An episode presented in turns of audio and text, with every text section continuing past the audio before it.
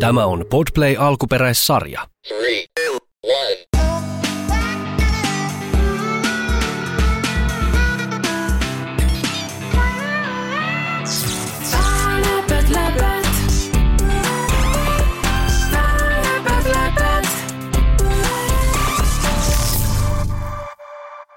Moi, mä oon Daniel. Haluaisin kuulla pelottavan tarinan, jossa on Slenderman. Ja sitten Slenderman jahtaa mua. Sitten lopulta Slenderman saa mut kiinni, mutta onneksi mä pääsen rimpuilemalla irti. Lopulta Slenderman kuolee ja, ja lopulta mä pääsen turvaan omaan kotiin. Läpät, läpät. Daniel ja Slendermanin metsä. Kaukana pikkukaupungin laidalla oli suuri, synkkä metsä, josta kaikki varoittivat. Tarinoissa kerrottiin pitkästä ja laihasta olennosta, jolla ei ollut kasvoja, Slendermanista. Se asui metsän uumenissa ja jahtasi niitä, jotka uskaltautuivat liian syvälle sen reviirille.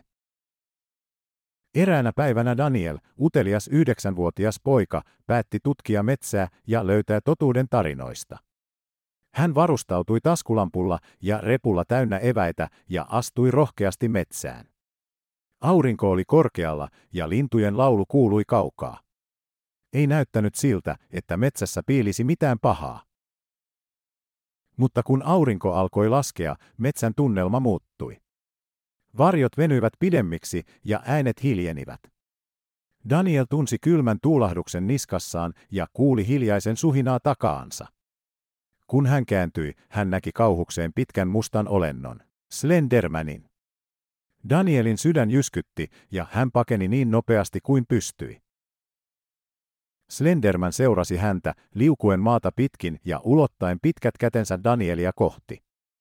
Juuri kun hän oli saamaisillaan Danielin kiinni, poika kompastui juureen. Slenderman tarttui häneen, mutta Daniel rimpuili kaikin voimin. Hän onnistui pakenemaan olennon otteesta ja juoksi, kunnes kompastui suureen kiveen.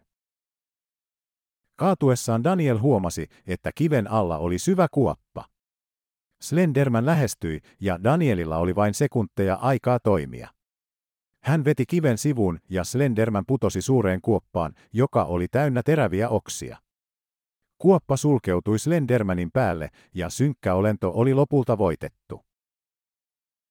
Väsyneenä ja järkyttyneenä Daniel pakeni metsästä, suuntasi kotiin ja vannoi, ettei enää koskaan astuisi tuohon kammottavaan metsään.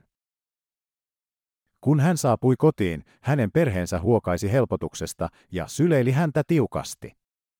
He olivat olleet huolissaan hänestä. Daniel kertoi seikkailustaan ja vakuutti, että Slenderman ei enää koskaan palaisi. Ja niin, vaikka synkkä metsä säilytti salaisuutensa, pikkukaupungin lapset tiesivät, että he olivat turvassa. Danielista tuli sankari, joka oli voittanut Slendermanin ja palauttanut rauhan kaupunkiin. Satu oli hyvä.